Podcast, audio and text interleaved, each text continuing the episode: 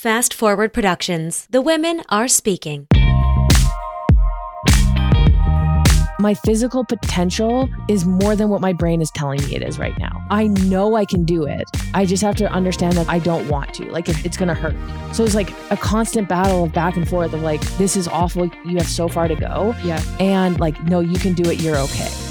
You say, oh, I, I ran a bad race. I'm not going to run anymore. Or do you put your shoes back on and say, that wasn't my best race, but I learned this, this, and this. And I can take that forward and be a better runner, better Yeah. athlete, better person. Welcome to the Afternoon Snack Podcast. I am your favorite host, Alex. Favorite. Come on. And this is your second favorite host, Meredith. Thank you. And today we are going to be talking about my experience at the LA Marathon. We talked about pre LA Marathon. Now we're going to be talking about post. I talk about how I didn't achieve my goal, but some of the things that I learned and kind of get into the nitty gritty of what I was experiencing in those last six miles, which if anyone's Pain. ever run Pain. ever run a marathon, you know what I'm talking about. So it's a good one. It's a good wrap up. And we talk a little bit about AirPods and Not L- air, air tags. air tags tags. and DTLA.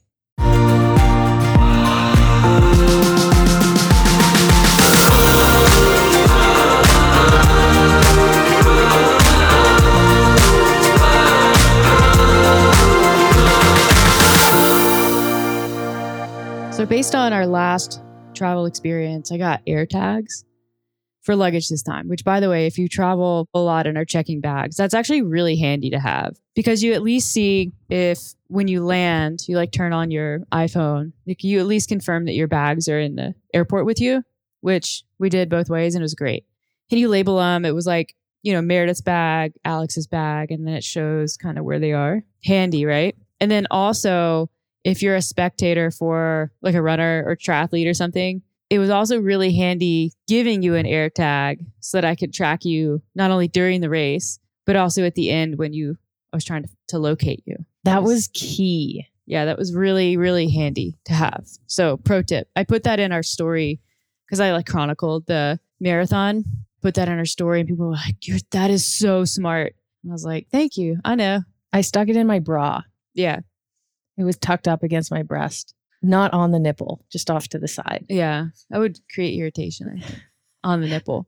So I bought a four pack of air tags from Apple. They're like 140 bucks for four or something, pretty cheap. And so one for each of our bags, and then I labeled one just Alex. That was the one that you're supposed to wear.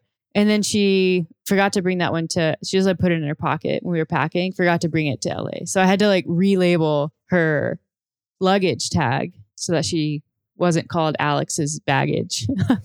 so, anyways, we get back, we're unpacking, and Alex, I was like, "Where's your other air tag?" Because I was like setting them aside so we don't lose them. And she was like, "Oh, I don't know. I'll have to look for it."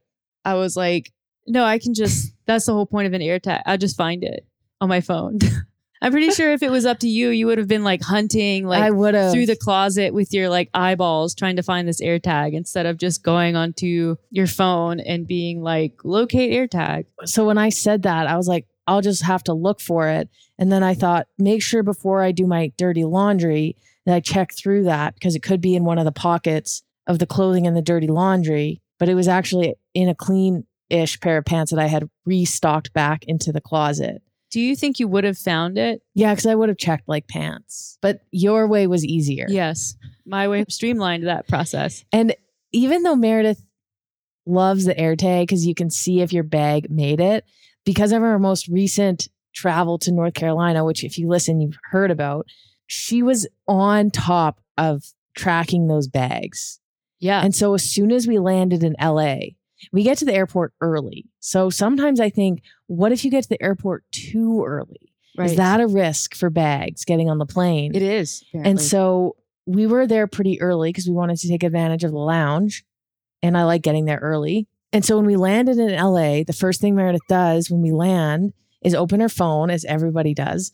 And this like thing popped down that said Meredith bag was left behind. My bag had updated and it was in LA. Alex's bag, you could trace it to LA airport because it was on the plane. Meredith's bag was still in Calgary. it said like Meredith's bag 3,600 kilometers away or however many Yeah. kilometers it is. And so I was like, well, at least my bag made it. I know. And I was like, well, at least I know I won't be waiting around. And I was like mentally going through, like, hey, I'm going to have to like buy stuff in LA because I definitely am not going to get this bag in time to use. It. you said at least you packed panties. I did. This time I put panties and a sleep shirt in my. And it wasn't a dirty thong in the in one of your jacket pockets. So I was like, shoot, okay, well, that sucks. And then it was updated, and like all of a sudden, my bag was in LA. It was great. It felt like you said Christmas morning, and nothing had changed except your perception of reality. Yeah. It was great. Just the re- reaction though. It was like, what? Oh, I know. How? I How like, did your bag make it, but not mine? when I put an air tag in it. You know, like that matters. It doesn't matter. It doesn't guarantee. They're not like, oh, this bag has an air tag in it. We better make sure it gets on the plane. They don't care. It's wild. Anyways, yeah, LA, LA Marathon. That's what we're talking about today. I didn't run. You ran. So again, we're recording this podcast two weeks early. So it happened on Sunday, March 19th. And No, today, Was it the 19th or the 18th? March 19th. Oh, yeah. Okay. I had the dates all mixed up. right. so a lot of people, people, were messaging you on Saturday, like, good luck today because you had screwed it up. yeah, Yeah. typical me. So the marathon was Sunday, March 19th. It is now Wednesday, March 21st. So I'm three days out from the marathon, still sore. I think it would be weird if you weren't sore. Why do you think marathons are on Sundays always? Have you ever thought about this? I think probably so that they have the weekend to get everything set up, like the Saturday. There's a lot to organize. Plus, I think it's important to have the expo on a weekend day for people who work on Fridays Yeah. to be able. Oh, yeah. But I think, didn't I run the half marathon in Calgary on a Saturday? well, it, that was through like Fish Creek Park. Were you running on the road? You weren't running on the road. Yeah, for part of it. Oh, but it was uh, still, I think that was on a Saturday. I just Googled, and Runner's World said, generally speaking, it's hard to hold a race on a Saturday because even though it's a weekend day, most businesses are open. So it becomes tricky to close streets. Not a major problem for a 5 to 10K, but certainly a major problem for longer races. It also allows big races to hold expos and registration on Friday and Saturday. There it is. So it's actually probably more income and then getting volunteers. Yeah. I bet that's part of it. LA was interesting in terms of organizing So LA is the third major marathon that you've run. fourth, Fourth, But well, third, third in the most recent, 10 Yeah. in the last 10 years. like a I'm talking like big city marathon. Yeah. Well, so the experience, what was the experience like compared to just not from a running, but from a, a racer experience standpoint compared to Chicago and Boston? So Chicago and especially Boston, they like the city is excited to have the marathon going on that weekend. You feel it. You feel it when you get to the airport. You feel it when you like get into your downtown hotel. There's like posters up. You can see other runners like walking around downtown. I think it helps that the finish, Chicago finishes and starts in the same place It's a loop. and that's right kind of near downtown like just on the outskirts of downtown so it's a little bit easier to get to you literally just walk to the start it's, it was a few blocks away for us same with boston you have to take a bus to the start but the buses pick you up just in downtown there's tons of people just walking around with their boston jackets on and it's just it's very much like marathon weekend It has like a music festival feel Yeah. to it. and boston actually is run on the monday Is it? Yeah, you're totally right. It's a they close. It's like a holiday. yeah They run it on Patriots Day. Yeah. Yeah. Okay. which was kind of cool. But LA was different. It was like no one you'd say like, "Oh, I'm here for the marathon." They were Yeah. like, "Oh, like they no one knows it's the marathon." I don't think LA actually wants the marathon to be there. And apparently they have they've changed the course quite a bit, which makes sense because I'm sure there's just a lot of complaints. So it starts at Dodger Stadium, which is a big area, but getting in and out of Dodger Stadium Holy was cow. brutal. And then you also run around Dodger Stadium, like on the roads around it, to kind of get out onto the track that runs west towards Century Park, which is where it finished. So a lot of the roads around Dodger Stadium were closed on Sunday morning, which made it difficult to get to the start Yeah. for drop off. So it was a 12 minute drive and it took us like 30 minutes because we kept having to get like rerouted. That was wild. So like we stayed downtown because it's actually relatively close to Dodger Stadium as far as like where you can stay in LA and where you might want to stay. And yeah, the race packet was like this is the start. you know, where to drop off in your GPS, navigate to this location. It was very explicit. But it doesn't tell you that basically every route is closed at that morning. They're just closing roads. So I remember we left, yeah, like a 12 minute drive to Dodger Stadium from downtown LA where we were staying. We left an hour early We left at 5:30. Race starts at 7. and you had to be there, what, like 6.30? I mean, they basically tell you to be there at 5, but I was like, absolutely not. Maybe but that's the because corrals they- closed at 6:40. basically every attempt to like exit and go towards Dodger Stadium was like, nope, try again, nope, try again. And so it's LA. And even at that time of day, it's kind of a hectic driving situation. Rented a car with a manual transmission, which fine, but also very hard to like fiddle with a GPS. Alex, in typical Alex fashion, left her phone at home. So she was no help. and so I'm like shifting gears, like clicking on my GPS, trying to like look at where it's trying to reroute me and decide is that something we've tried before? Yes. Okay, click that. Okay, no, click that. It was really, really crazy.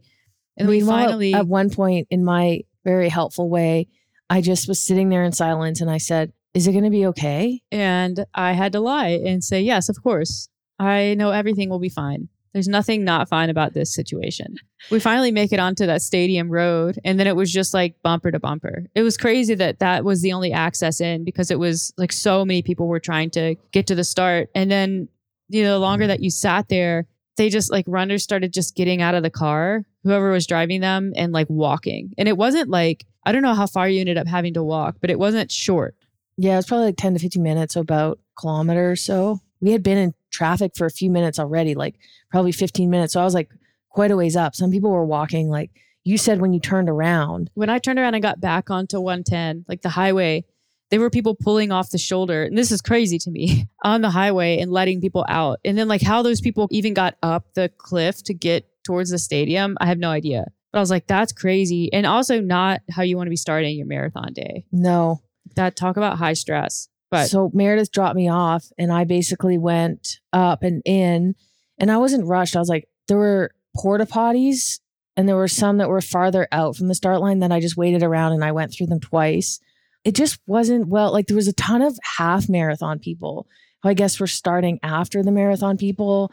So I was like, oh, I'm I'm doing well. Like there's a lot of people still in these lineups for the bathroom. And then I realized like none of them had a letter in Yeah. front of their number. And I was like, oh, this is weird. And basically had to like maneuver my way through this huge crowd of people to get to my corral, which was A, which is right at the start. And that was important to me because the last two marathons I've had to start basically like with slower runners. And that's been difficult because you have to like move around them. And so I really wanted to get a good start position. And so I had to go through all the half marathon people who were already lined up and then realize when I got to the front, I was in the completely wrong section. so I had to go all the way back. And it was like bumper to bumper with people. yeah. And I was that person that was like, excuse me, excuse me, pardon me, like basically pushing through. I hate being that person. But I'm like, I have to, like, I have to get to the right start line. By that time, it was like 652. I'm like, starts in eight minutes here. Yeah. And finally got to the right way and like got into Corral C. But I guess thankfully it wasn't divided. you could just walk from Corral C all the way to Corral A. Yeah. A. And so like when I was near in Corral A, like near the front, there were people from C's, like with letter C's on their name. It was Oh. just it was just a shit show. And then thankfully I got to the right corral, but it was stressful. And then also the bathroom I went in, the last time I went in, I had like my last nervous poop and there was no toilet paper. and so I had to use cardboard, like cardboard from the toilet paper roll. I mean, who hasn't done that? But like though? that doesn't really work. No. And also ow. Talk about the opposite of Charmin. You know, those bears that are like wiping their asses, like it feels so good. That is not the situation when you're No. using it. And I was ticked because I'm like, somebody walked out and saw me walking in and didn't say like, "Hey, there's no toilet paper in there." but also on brand for the experience. Yeah, I feel like I warned the guy after me. I was like, "By the way, there's no toilet paper and the cardboard's gone too." You're welcome. Sorry about that.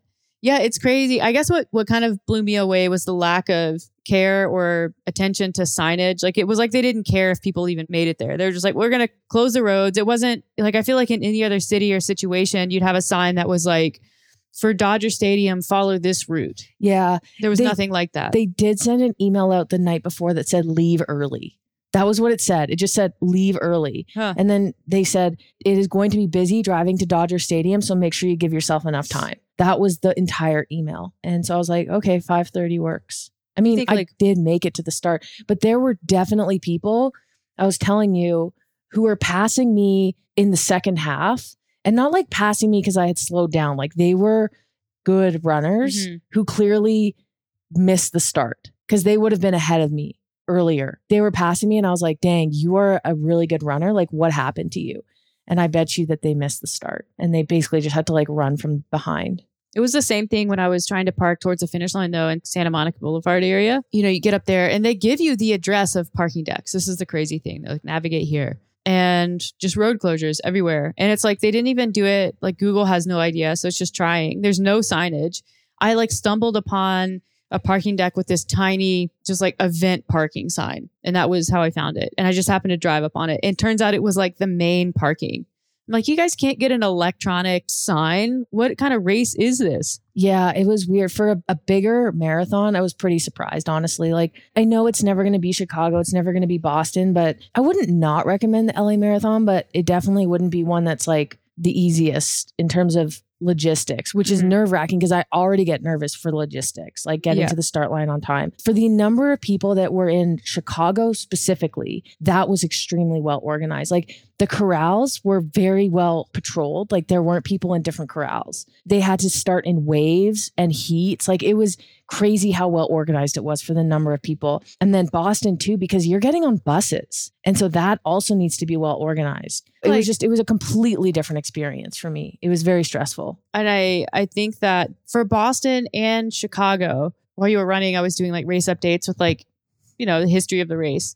And I think legitimately it may just be because it's not a very old race. It's only been run like 38 times since 1986, 85. So it just doesn't have the history that the other races do. It just seems like there's so, like, probably so much going on in LA because it's LA that it just doesn't get the attention or isn't prioritized in the same way. Yeah. Like ma- there was no hit, like the only thing I could find for like history of LA marathon is that they started running it after the Olympics were held in LA because there was a bunch of excitement with the Olympic marathon and that's when they decided to have a race. So that's when it started. And that's it. That's like the only fact. There's no fun facts. I couldn't find any like celebrity people who've run it. I guess Diplo, the DJ ran it this year. I don't know. Didn't see him out there. Yeah. Um, I guess I would be like if Dead Mouse ran it, you'd be able to tell because of the. Anyways, I, that went right over your head. It see that. did. Yeah, for sure. Um, Dead Mouse or Mickey Mouse? I both would be very easy to pick out in a marathon. I think so. Yeah, just I was like, oh, it's there's like nothing to talk about really, except how many times they've changed the route because how annoyed the neighborhoods and businesses get with having their Sunday disrupted. Yeah. The course was good. Like there weren't any shenanigans on the course. There were a lot of turns, it seemed, but everything was well directed. Like you kind of had an idea of like what direction you were moving in and that sort of thing. Once you were on the course, everything was fine. Okay, let's talk about performance because I think that's kind of the main talking point today. So, if you listen to the pre marathon episode and even the last time we talked about your running, I think we were kind of talked about some goal times. I know you're not one to like set a goal time, but low threes, potentially sub three was kicking around. So, how did that go? Not well. I'll just recap the pre marathon episode very, very briefly. I originally was thinking I had sub three in me, and this was in the fall. I was thinking I'm going to train with the marathon pace of sub three, which is around uh, 415 minute per kilometer pace. I was able to hit those paces even despite running in a lot of snowy and cold weather, but I never ran longer than a half marathon distance at that pace. So it was kind of like it's it was a question mark of whether I could do it. As I kind of got closer to the race, I was thinking, I don't know if this is such a good idea. Like, I don't know if I have the confidence to do it. I'm stressing myself out. I'm going to lay off the sub three goal time and just, you know, keep training hard and kind of see how that goes.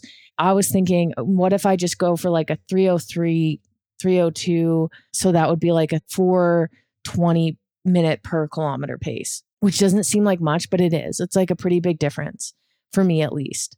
Then I discovered that the LA marathon is very undulating. And what, when did you discover this? About a week out. Classic. I think I typed in what to know about the LA Marathon, and then it was like LA Marathon elevation and that sort of thing, and basically discovered that it's almost the same as Boston. Like the profile is like ridiculously very similar. similar. And in Boston, I struggled with the hills. I will say that when I was training for Boston, I didn't run on any hills. I basically trained down at the river. Yeah. Whereas like this time, I did a lot more neighborhood runs and I live in a very hilly neighborhood. And then I also was running in Fernie and there are a couple big hills in Fernie that I would basically run every single run that I did there. So I would say I did more runs, but I've never really done any hill repeats. I haven't practiced running at pace on hills. Yeah. I think in hindsight, that's probably what I missed in training. But like running hard on hills. yeah, Yeah. and like like practicing cadence on hills and that sort of thing. But basically, it was kind of like, well, there's nothing I can do about it now. At least I know what it's going to feel like because I ran Boston. Yeah. But it starts with a pretty aggressive downhill, and so in my mind, it's like, and this is what I did in Boston. Like you, you have to take advantage of the downhill, and they always warn you in articles and stuff like, don't go out too fast, and it's downhill, so it's a trap. But at the same time, like knowing that there are going to be hills going uphill throughout the race and in Boston, especially at the end, like you have to bank time because you're not going to be able to run an even steady pace yeah. on the downhill and the uphill, especially at the end. It's going to slow you down, at least for me. So I thought, well, I'll start out faster and just ease into it. And then the night before, I was talking to my dad, who's a very experienced marathoner. He basically was like, you should just go for sub three. Like, he's like, you're not going to blow up. You know, you're really dialed in with your pre race stuff. You know how to fuel on the course. Like, you know, you might not get it, but like try.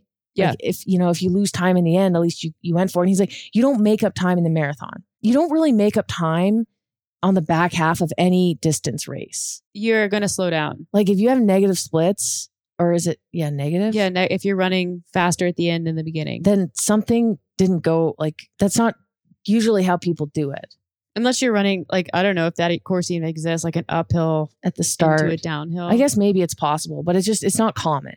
We'll say you d- don't get a bunch of time back if you start out too slow. So, anyways, my dad said go for it, and at that point, I was feeling so good. I had tapered.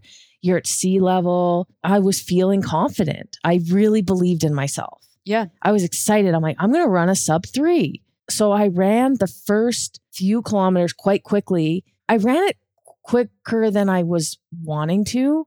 Yeah. But because there was a pacer runner, he was going for a three hour marathon, the pacer, he was running really fast. And so I was like, I can't run as fast as him. He was running like a sub four minute per kilometer pace. That's not a good pace for me. I, I can't sustain that pace. It could impact me being able to like recover from an effort like that, even on a downhill. So I was like, I'll just keep him in my sights and I'll catch him later. I didn't catch him, but so I kind of blame him because he was going really fast. And I was like, okay, maybe there's like something to running way faster at the start, which I think maybe there was because it was extremely undulating the whole time. the entire time. And we were running into the wind. And like the wind wasn't blasting, but when you're running for three hours in one direction and there's even a slight wind, like it has an impact. And so that kind of sucked. But I was like, don't let that get you down. Just like run your race, stay strong. You can do it. You can do it. I think I got to like halfway. I ran the first half of the race in like 128.30, which is pretty much like the best half marathon I've ever run. Yeah. I mean, your 5K was 20 minutes and 24 seconds. Yeah. So that's like I was speeding and I thought, okay, I've banked a bunch of time. Now I can just like stay comfortable. That lasted for probably two kilometers, two Uh, miles. After the half marathon. after and i was like okay I, I i'm gonna need to slow down. I don't think three hours in the cards but like hey i can still get a good time. And then pretty much every mile after that it just got worse and worse and worse. Like it was like okay just stay under like 425 pace. Okay just stay under 430 i can sustain 430 it's gonna be hard but i can do it. And it was like 440 and then it was like there was a kilometer or a mile in there where i was like just stay under five minutes. Yeah. five minutes is the really moderate easy pace for That's like the pace you train at. Yeah. And I'm like, I rarely ever run slower than five. And so that was like, that was the cap for me in my mind. For me, it's really like run at five minutes or walk. I don't really know how to run that much slower. It's just like, you might as well just walk. Then I got to the 20 mile mark and was like, this is really not good. Not even time wise. I was like, I feel awful. I started feeling like nausea Mm. and not from like the carbs I was taking in or the liquid just from the effort. Like Yeah. it was so much. It was so much effort. it was like I was trying to describe it to somebody who has only really done CrossFit. It's like, you know that feeling you get in like a 2K row at the end Like where the last things aren't working, meters. Yeah. but like mentally you're like, I can I can do it. I know I can do it, but it's like you can't. Like your body just is like not working. It's like shutting down. Yeah. It was like that, just not as acute. It's like that, but also you have maybe not as severe, but you also are looking forward and, and seeing like I have six more miles to go I have 45 minutes of running. left to do. 45 like it Yeah. started hurting and i was like i'm barely in the single digits on kilometers here so it's like you're almost there but you're still so far away Yeah. and then by the end it was like i mean i remember getting to like 42.2 kilometers which is like the marathon distance and i could see the finish line. Even then i didn't even get that like oh you're almost there that like kick. Yeah. it was still like the last extra 0.3 kilometers because you know how you have to run a little more Yep. usually? It was still like every step like just don't walk. Right to the finish. It was just this building desire to not run anymore and it was mm-hmm. so strong. Like it took so much mental and physical strength to not walk it was insane for me I, like i can't i can't even describe to you how bad it was and it was very similar to when i ran san francisco 10 years ago where again i think i was running a little bit outside of my capabilities for the first half and just really crunched myself My obvious question is with six miles to go, what's the self talk? Because you end up in a really dark place, I think. And the ability to just continue running, especially at a pace, like how do you talk yourself into doing that? I was telling myself, like, there were moments where I audibly said, and I used a swear word, but I'm not going to use it here, like, F my life. Like, I said that outwardly. Like, I'd pass a mile mark at like 23 and just be like, F me. I'm not okay. Like, I'm not, I don't know if I can do this. But then you have this like flip side where you're like, you have to accept the fact that you're going to do it. Like, you're still running. I did see on the side of the road someone who was like, not okay. Like, he was like, dizzy. He was kind of stumbling and he ended up just sitting down and someone came to him. I'm like, that's not me. My physical potential is more than what my brain is telling me it is right now. Like, I know I can do it. I just have to understand that it, I don't want to. Like, it, it's going to hurt. So it's like a constant battle of back and forth of like, this is awful. You have so far to go Yeah. and like no you can do it you're okay someone would say like you're looking strong and then i'd be like am i i feel awful and then i'm like no you are strong you are looking strong like Yeah. it's just back and forth back and forth and just trying to make those like positive thoughts like stick and really believe them like i read in that book how bad do you want it by matt fitzgerald if you can talk to yourself in third person that can be helpful That's what I was going to ask if you did that. so I do that like Alex, you're okay. That helps. But it's again, it's just you have to be telling yourself that so frequently to fight off those really bad thoughts of like, you know, you can just walk. Just walk. yeah. Like just walk for a minute. And you see people walking. So Yeah. you're like, well, they're walking. Yeah. But then you're like, don't be that person. It's weird. It's a weird phenomenon. But the amount of focus required each and every step almost was really high. Yep. I guess that's the the battle, the, the internal battle, I think is really cool because of, I think a lot of people probably have those feelings of the like, you know, F me. Yeah. And then they they get sucked into that versus like the back and forth and being willing to continue to work with yourself and like talk to yourself through it. I think that's really cool. there were moments where I was just so mad at myself because I'm thinking like, why did I think that I could do sub three? Or why did I run the first half so fast? You know, I've done this to myself. Like, Alex, you're so stupid. But then you have to accept what's done is done and deal with it. the ultimate staying present in the moment, even when like the moment feels like the whole marathon, but really the moment is the step that you're going to take next. Yeah. It's the next kilometer. It's like you you have to put yourself in a bubble of time. Yeah. I was thinking running, hey, this is really bad. You're hurting. Like your muscles are hurting, your glutes are hurting. You don't feel good, but at least you're not injured. That's like, I was like, there's a bright side here. Like you don't have like actual joint pain. Yeah. Your feet feel fine. In Chicago, I had a really bad foot thing. Like it really hurt on my bones. So I'm like, at least I don't have that. I mean, could be like- worse. Anything to just keep this like l- even just like sprinkles of positivity. Yes. Yeah, it from my like viewing, spectating, the only thing I really had was the tracker. So obviously, like your your splits at the beginning were really quick, but everyone's were. Like you you can go back and look at the people who won or finished, you know, really well, and their splits were faster. The discrepancy wasn't quite as large, the fall off, but there was fall off. So I think mm-hmm. that people are definitely running quicker at the start. And then I remember around the like 25 kilometer mark, there was a distinct sort of drop, like you were late for that checkpoint. Yeah. And then it, you know, saw the pace. Okay, it's not terrible. And then I was always I was checking the elevation, and I was like, well, there's a hill at this point, and that could have caused the slowdown.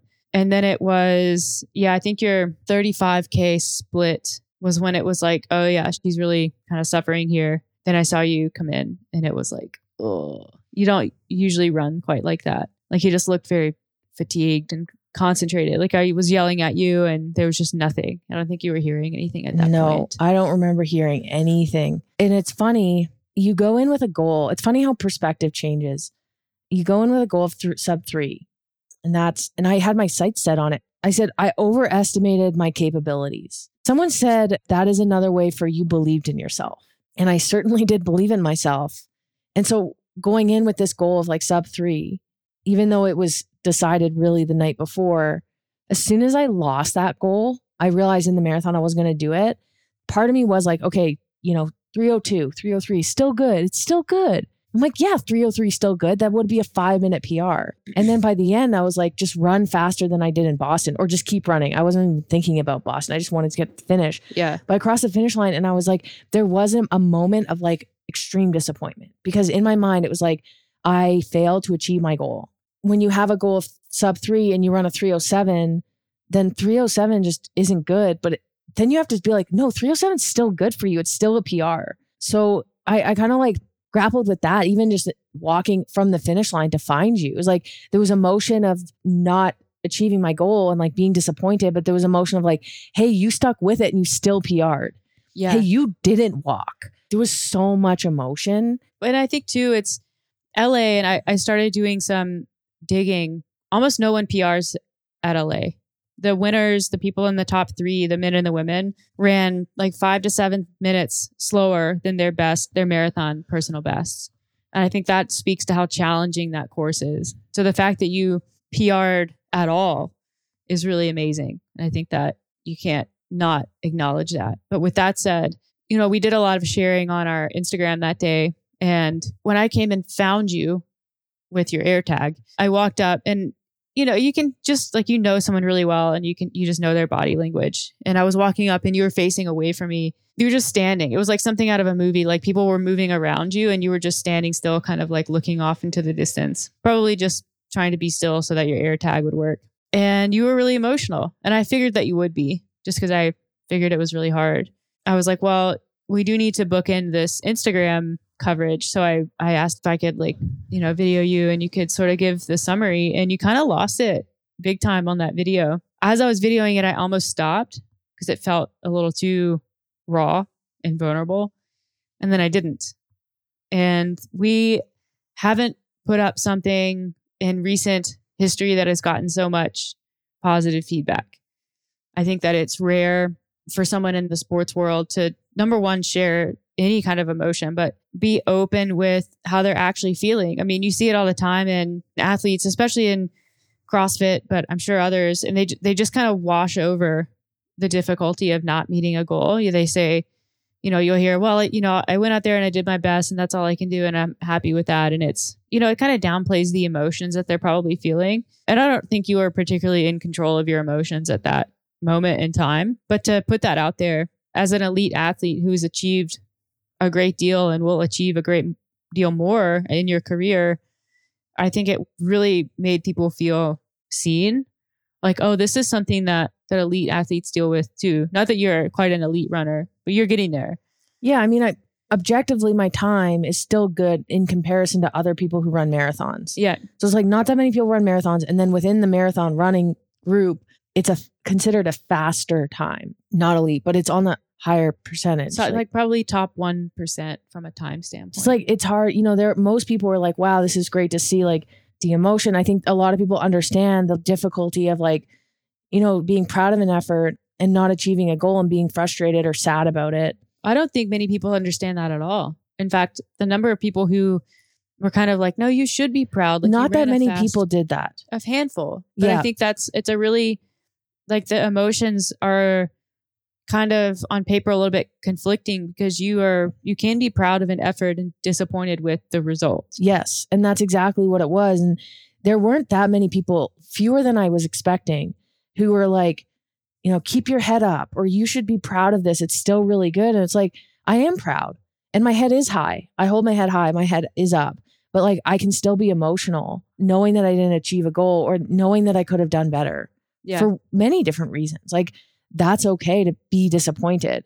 I didn't cry all the way home or wish I had done something differently or said shoulda, coulda, woulda. Like, I don't have those, I don't keep those words in my vocabulary. yeah. I think a lot of people understood those Yeah. conflicting emotions because it it's not just running a marathon, it's everything in life. Like, you know, people don't get jobs, they don't get promotions. And it's like, of course, they will be disappointed, but they also have to be proud of the effort that they had been considered for the job. They learned from those interviews or whatever it may be. I think a lot of people in life, there's just you can relate to that to some degree. And certainly if you've run a distance race, you would feel that. I think it goes back to the phrase that we read in Brad Stulberg's book, which is just it's hard to care. Not like, oh, it's hard to care. Like it is hard to care because when you truly care about what you're doing, you open yourself up to disappointment and emotions and failure and uh, everything that comes with like striving greatly. And I think that a lot of people probably move through life and they do their best to not care because it's easier in a way. It's safer. You feel like you're not going to get hurt. But ultimately you know we as as humans and this is the real value of sport i think you connect through that vulnerability.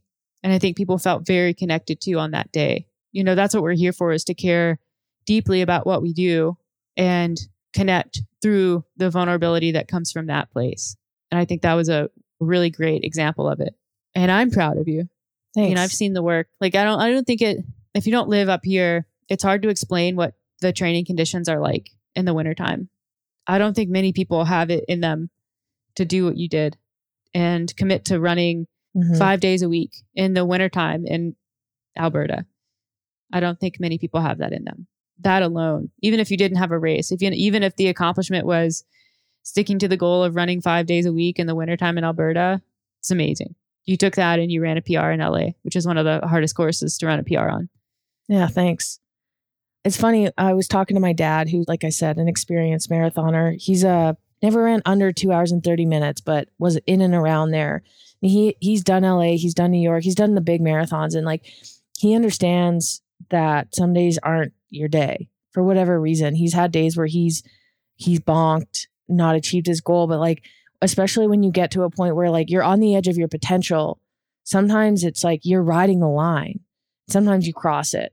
Thankfully, I didn't cross it so far that I had to walk, but there are people who've done that. My dad did it. And it it's like every race that you run is an experience that's going to make you a stronger runner because it's not just about running. It's not just about the training. It's about knowing yourself. It's learning from race to race. Okay, this is what I did in this last race under these conditions. Like that is going to help me influence like what my strategy is for the next run or inform how I'm going to run the next race.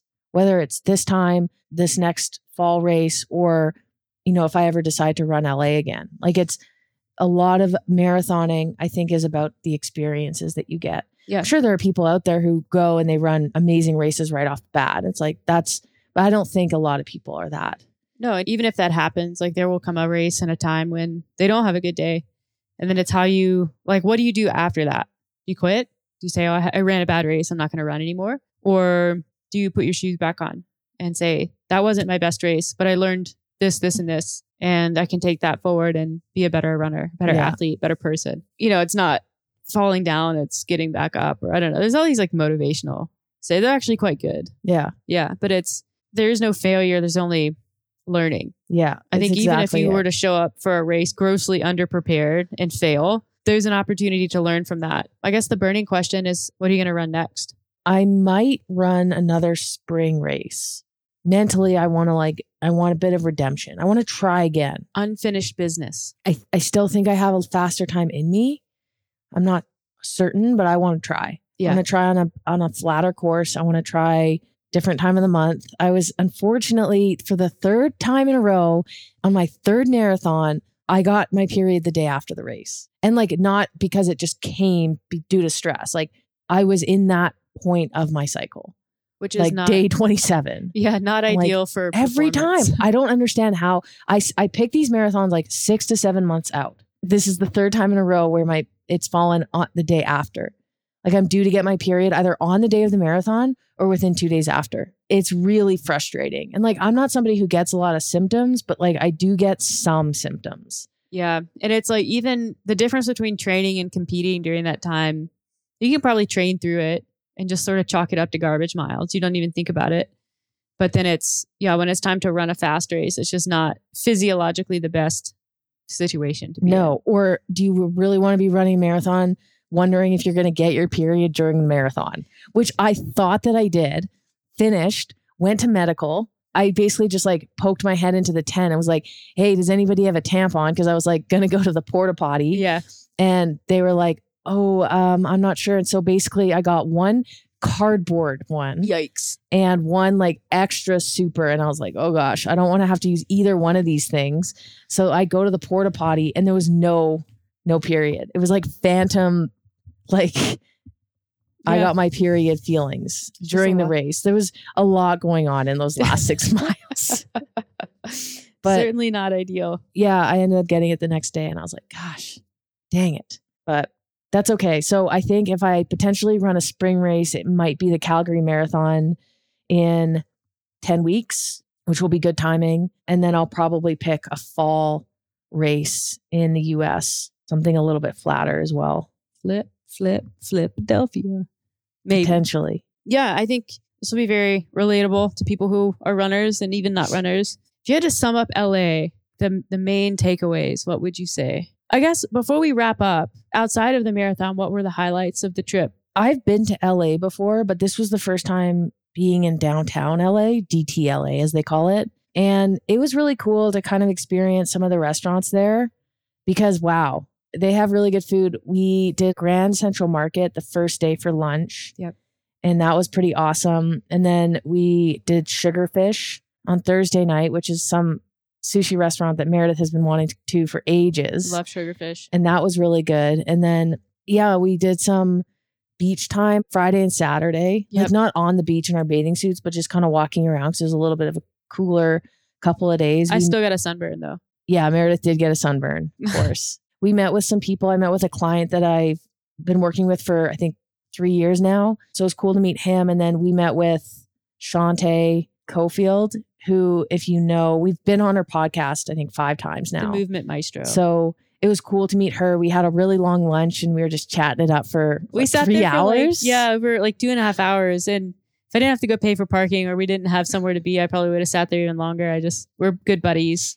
And it's like there's just someone in the universe who gets it and is so similar and values and lifestyle and that was a good time. Yeah. And then I think anytime we get to travel somewhere together and have an experience together is a good weekend in my mind.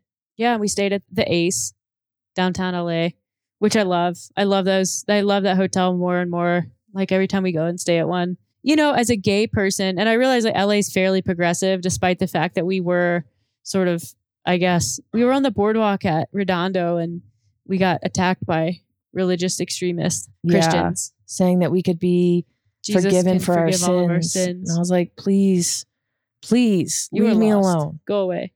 Anyways, the Ace, there are spaces as a gay person you just feel really safe. That's one. Yeah. because there's I don't know where they have a very diverse staff there, very diverse. Yeah. queer, non-binary, just like Generally very friendly and not and down to earth. Yeah, and I love that. It was a really wonderful experience being at that hotel. I will say, and this has nothing to do with really LA or the trip or the marathon, but on the way home, when we were in the airport, we got a text from Lindsay Martin, who you all know, who was watching Rue, our dog. She has two dogs. One is a couple months older than Rue, Georgia, and then one that's, I think, like what, four years old now, Millie, I don't think Millie's four Three? yet. Yeah, something like that. two or three. Anyways, she sends us a text that says, I don't know which one is in heat. So they're both in diapers. And it was a picture of Rue and Georgia wearing diapers, looking very unhappy. And it was probably the hardest I have laughed in a long time. Yeah. And then the the conversation that happened after that over text message was pretty hilarious of like telling her to check Rue's vulva to see if it was red Swollen. and swollen. How do I find it? and it? like I was definitely just joking when I told her to check her vulva. And Lindsay's like, hold on one sec. like sends a picture of Rue's pants. Like, how do I get to it? Yeah, it was really funny. Turned out to be a false alarm. No one's in heat yet. There's just That's some good. mystery blood on Lindsay's floor. oh my god. Yeah, it was a good trip. But I guess that's it. That's a wrap on LA. Yeah. I think the next time we go to LA will be for a vacation only. Stay at the beach. But it was a great experience. Even though you didn't get the outcome that you wanted, I think that we will look back on this fondly. For even sure. if you never run LA again. for sure. If I were to wrap up LA, it was tough, but I'm proud of the effort and I learned a lot. That's perfect. That's the perfect race experience. Yeah. Thank you all for listening to this episode. It means a lot. We hope you enjoyed it and took some nuggets away. And we'll catch you on the next one.